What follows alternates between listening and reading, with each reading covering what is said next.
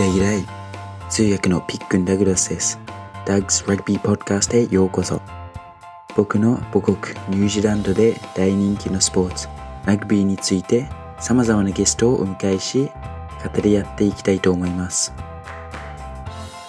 本日のゲストはトップリーグの選手やコーチが選ぶシーズンの最も優秀なレフェリーを表す賞、ベストウィッスル賞をなんと6回も手に入れた日本トップクラスのラグビーレフェリー、麻生明久さんです。麻生さんにレフェリーを目指したきっかけや、レフェリーの仕事の大変なこと、一番印象に残った試合などについて語っていただきました。ぜひお楽しみください。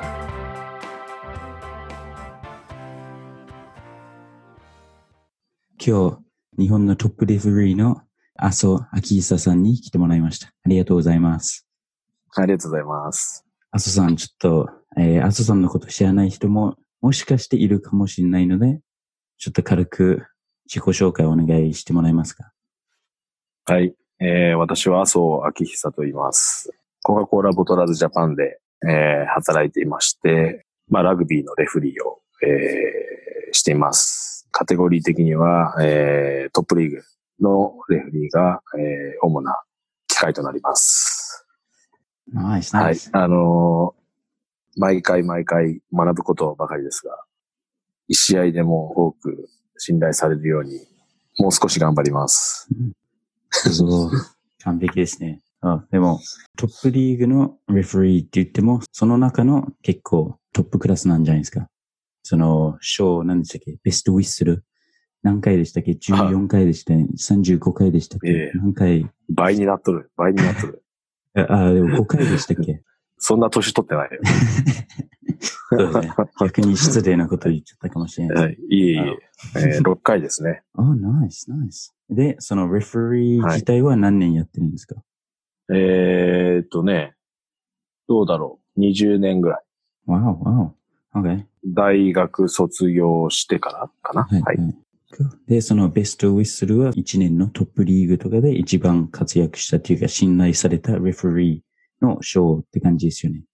まあそうですね。あのーコーチと選手とメディアが評価したというふうに言われてます。聞いてます。Go, go. And referee という仕事、役割が、あー何なのかわからない人が多分いないと思いますけど、軽くフィールドでどういう役割を果たしてるか説明できますか？OK。えーっと、まあ、レフリーっていうのは、まあ、あの、フィールドで、あの、選手の安全をまず 守るというところが一番重要だと思います。あの、反則をしようと思ってしている選手はいないんですけれども、戦いの中では非常にこう、グレーなところも出てくるので、まあ、その辺を怪我につながったりとかしないようにするのが一番かなと。で、次に、まあ選手たちが練習してきたことを、えーそのグラウンドでパフォーマンスとして発揮、えーしてもらえるように、あの、レフリーはいますけど、グラウンドにレフリーがいないような感覚を作れたらいいかなと思います。あそうそうですね。その一番いいレフェリーっていうのは、その目立たないレフェリーってよくうん。みんなでも言ってると思いますけど、本当にどのレベルのラグビーでもレフェリーが必要で、責任重大で、その縁の下の力持ちっていう役割だと思いますけど、結構プレッシャーもあると思いますけど、そのなんでレフェリーになとなりたいと思ったんですか？きっかけは何かありますか？なんでというと、えーまあ一番近くで見れるということかなと。であとは、やっぱりそういう戦いの中にいるっていうのは、あの価値があるのかなというふうには思います。うん。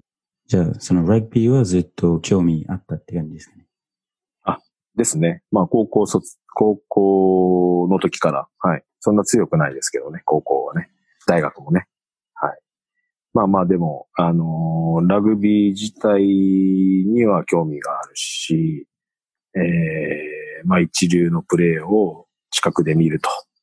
まあコカ・コーラに入る前は高校で先生してたので、まあそういうところで学んだものを子供たちに伝えられるのかなという感じで始めましたね。じゃあ、そのレフェリーの前は選手でもいたっていうことですけど、その、どういう、どのポジションとか、あやってたんですか？どのポジション、はい、えー、っと、スタンドとか、センターとかですね。おナイス、ナイス。じゃあもう、はい、あ日本のボーデンバレットみたいな感じですね。うん。あのー、キッズ、キッズサイズね。あ、yes, yes. Me too. okay. ニュ僕、ニュージャンドからなので、その、みんなラグビーやってるっていう感じなんですけど、そのラグビー、あ、日本でまだ、今どんどん人気になってると思いますけど、まだなかなか人気になってない中で、うん、その、ラグビー自体に、を始めたいってなったきっかけとかなんかありますか？うん。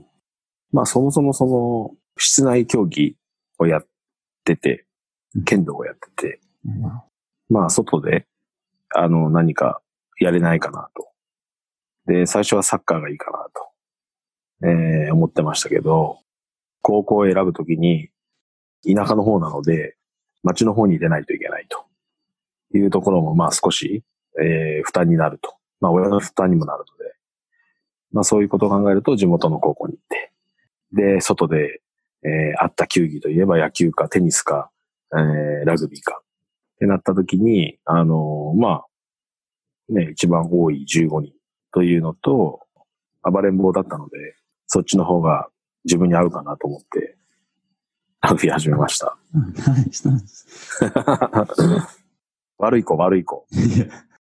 今の麻生さん、見るとすごく、何ですか、レフェリーやってる時も結構見ますけど、そういう冷静で、そういういろんな人が熱くなってる中で、なんか、笑顔でいたり、そういう、あちょっとジョークを入れたりとかできるようなイメージが強いんですけど、あじゃあ、そのラグビーをしてる頃はちょっと、もうちょっとバッドボーイだったんですか？ああ、バッドボーイだね。レフリーにめっちゃ文句言ってたね。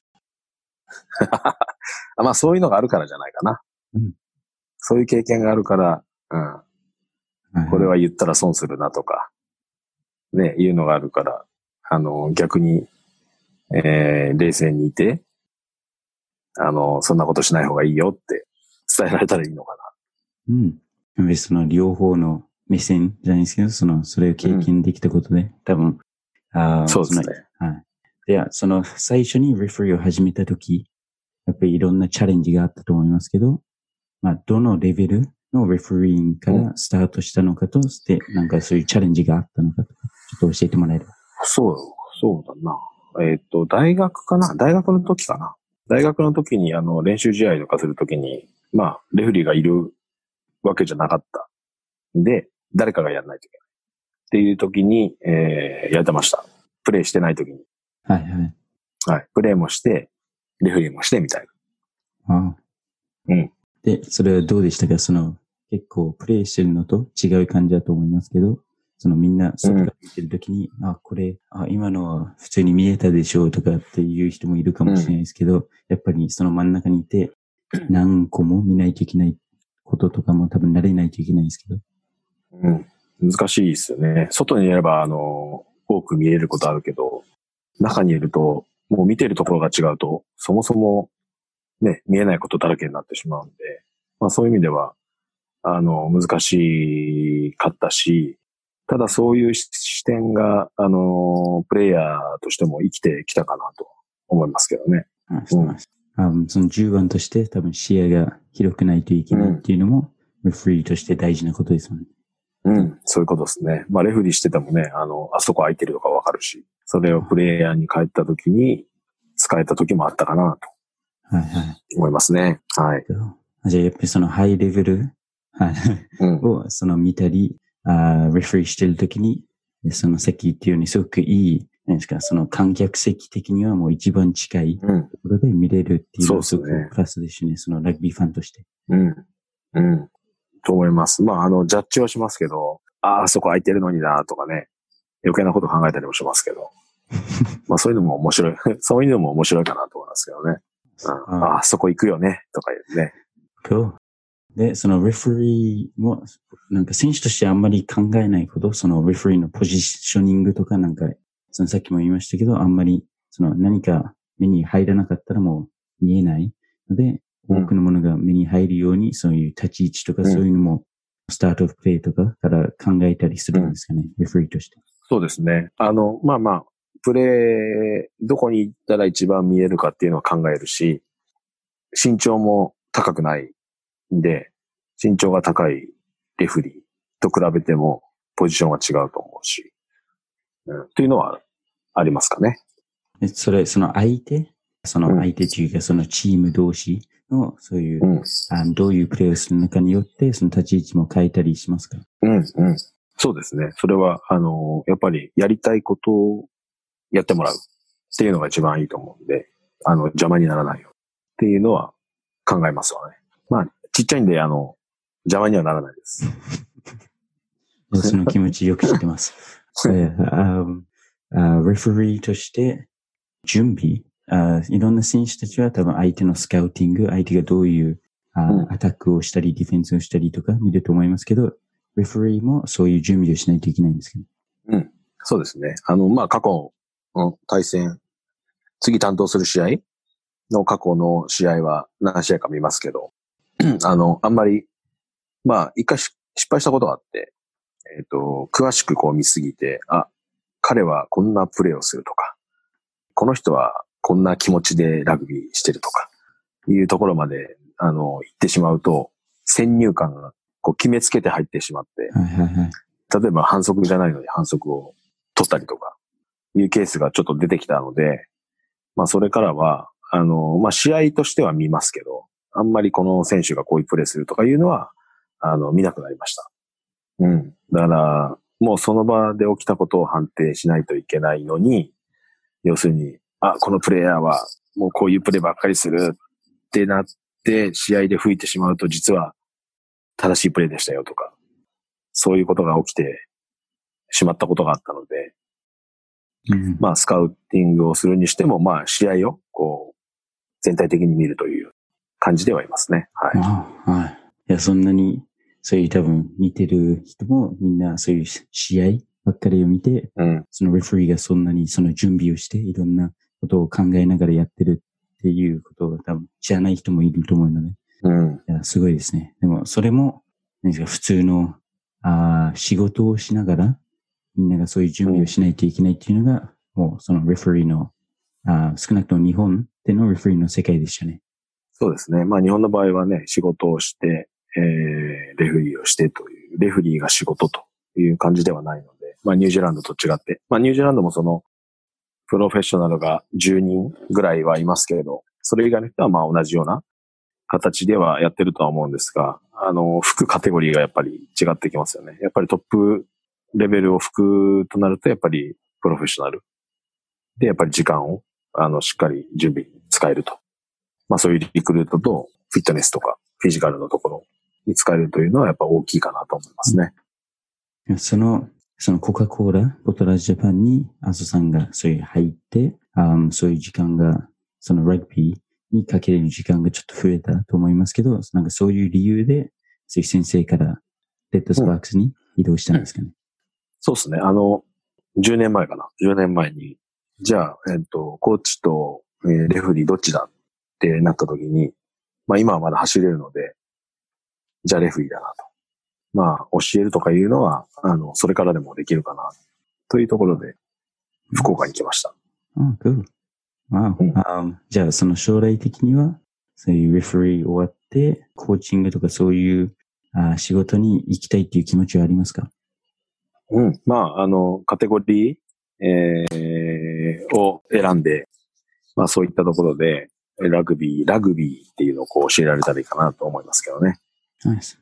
ででも、そのいろんなレフェリーの経験も、そのいろいろ使えて、そういう、そのさっき言ったように、そのハイレベルの選手たちをずっとその近くで見れたっていうのはすごくプラスになりますよね。うん。プラスにしたいと思います。そう？じゃあ、そのレフェリーのことをもうちょっと詳しく、そのレフェリーにとって一番難しいことは何だと思いますか？一番難しいこと、うん、なんだろうな。やっぱり、やりたいことをやらせてあげることが一番難しいかな、とは思いますね。うん。まあ、あの、こういうふうにやりたいって思って練習をしているので、まあ、それを思うようにやらせてあげなければいけないんだけれども、その中に反則が入ってくるとやっぱり吹かないといけない。うんその後やっぱりゲームを止めざるを得ないので、まあその辺を、まあ選手も気持ちよくしたいだろうし、レフェリーも気持ちよくしてほしいんだけど、まあそこはね、あのやっぱり反則をしないで、えーやってもらうという方向に持っていかないといけないなというところが難しいかなと思います。See, まあただ強い、強いね、チームはね、やっぱりそういったところの修正能力も高いんで。はいはい。Cool. あーじゃあその、レフェリーをしている中で一番その印象に残ったその試合とか一番このあー試合のレフェリーを、まあ、この試合を吹くことができてよかったっていう試合とかありますか？うーん、どうかな、その、まあ、レフリーをやってる楽しみ方と、うん感じ方と、えっ、と、お客さんが見る感じ方ってやっぱ違うと思うので、えーまあ、これというのはないですね。どんな試合でもこう、同じ準備をするので、高校生であろうが、大学生であろうが、社会人であろうが、同じ準備をするので、特にこの試合がっていうのはないですね。まあ、毎試合毎試合終わって、ほっとするぐらいです。一試合終わってほっとする。そしてまた次の準備を始める。うんそれを十数年、あ、違うな、二十年ぐらいやってきましたけど、まあ最近の10年っていうのは濃いですよね。濃いレフリー活動おはいはいでした。でした。うんですよ。あーで、その、いろんな、まあ、トップリーグでも、その大学生のラグビーでも、そのすごく決勝戦とか、そういう準決勝とかいろいろ、その増えてきましたけど、そういう、そのすごくプレッシャー、選手たちもプレッシャー感じてて、あー観客も多くなったりとか、重さが違う試合って、レフェリーするときってなんか違いますか？やっぱりなんか準備とかは同じかもしれないですけど、どうですかね？まあ、準備とかは、準備とかは一緒っすよね。まあ、あとは、どの試合でも、その、何？一回しかない。その人たちでやれるのは一回しかない。え、と思ってるんで、まあ、その試合を大事にしたいなとは思います。その、決勝がどうだとかではなくて。僕が吹く試合で、じゃあ、両チーム、同じメンバーでもう一回試合ができるかといったらできないので、ね、そういう意味では、一生に一度じゃないけど、うんというような意味合いで、グラウンドに立つので、何が特別かってなると、あの、毎試合特別な感じはします。Cool. いい考え方ですね。あーじゃあ次はそのキャプテンと多分いろいろ話し合ったりとか試合中しないといけないと思いますけど、その一番対応っていうかそういう話しやすかったキャプテンとかなんか、うんそういうエピソードじゃないですけど何かありますかね？うーん、そうですね。まあ、誰というわけじゃないけど、あの、タイミングがいいキャプテンはいますよね。うん。はいあの、こう、僕も受け入れやすい時間とか、いうのが、試合の中でもそういった時間っていうのはポンとこう、できてくるんだけど、そういう時に質問に来られる。で、キャプテンは非常に、あの、まあ、感覚で来られてるのか考えてるのかわかんないけど、あの、素晴らしいなとは思いますね。えー次、次進めたいぞって思ってる時に来られると、うん私もそうだし、相手もそうだし、ん？って、え、ん？なんで今だっていう風になると思うんで、まあ、その辺のこうタイミングがうまい人っていうのは素晴らしいなと思いますね。とあとは、はい。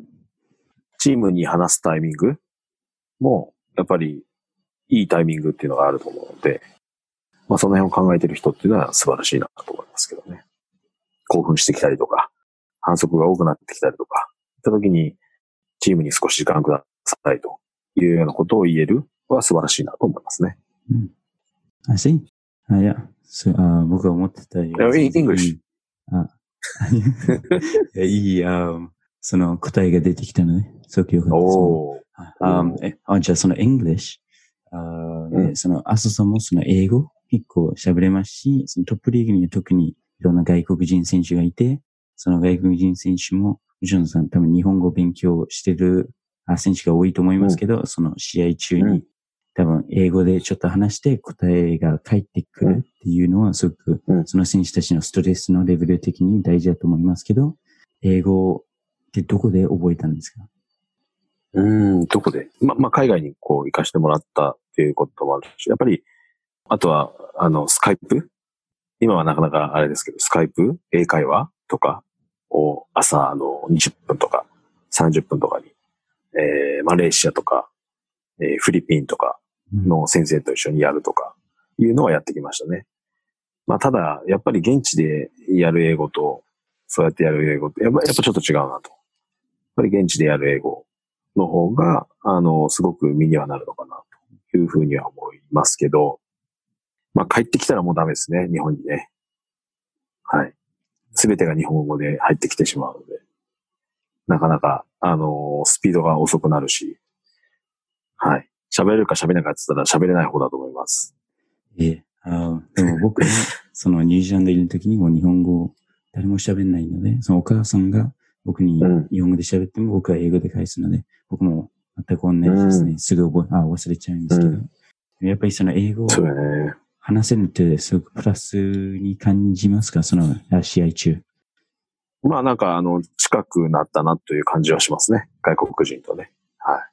ただ外国人もその、さっきダグが言ったように、日本語を話したいという外国人やっぱり多いので、えっ、ー、と、英語でなんか言うと日本語で帰ってきたりとかして、はい。面白い関係ですよね。それをあの、解説の人が拾ったり、面白い光景がありますねって。日本人が英語で喋って、外国人が日本語喋ってます。はい。面白いシチュエーションがありますね。いや僕もその、日本にいた時にもフルの外国人に気が見えないので結構街中で英語で喋られて、僕は日本語で返してみんながびっくりすることが多いんですけど、いや、みんな選手たちもそこで頑張ろうとしてるのはすごくいいですね。日本語を学ぼうとしてるのは。うん、そうですね。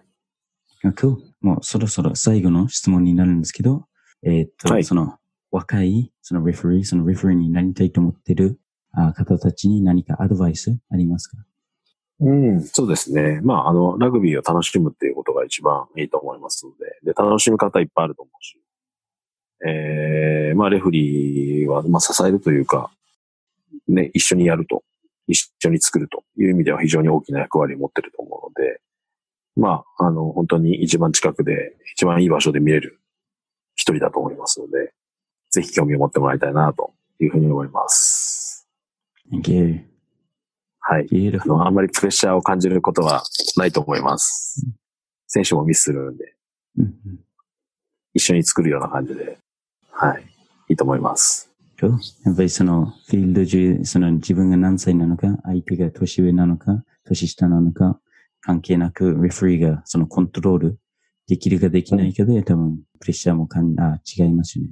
うん、このレフリーを舐めちゃダメって選手たちが思ってたら、うん、多分そこのリスペクトも変わってくると思うのね。うん。そうですね。まあ思い、思い切って吹くことだと思います。迷ってるとやっぱりね、なんだってなるんで、あの間違ってもいいんで思い切って吹く。の方が説得力はあるかなと思いますよね。Good advice. Good advice. Thank you. その休みの日、朝さんの休みの日、えー、はい、忙しい中、もうこんな時間を作ってもらってありがとうございます。いえいえいえいえ、ありがとうございます。Yes. Good luck with your refereeing. Thank you very much. You too. Thank you. best, best commentator, interviewer mm. in Japan. Best マイクショーを狙います。yes. 作ろうかね、そう。Yes, お願いします。Thank you.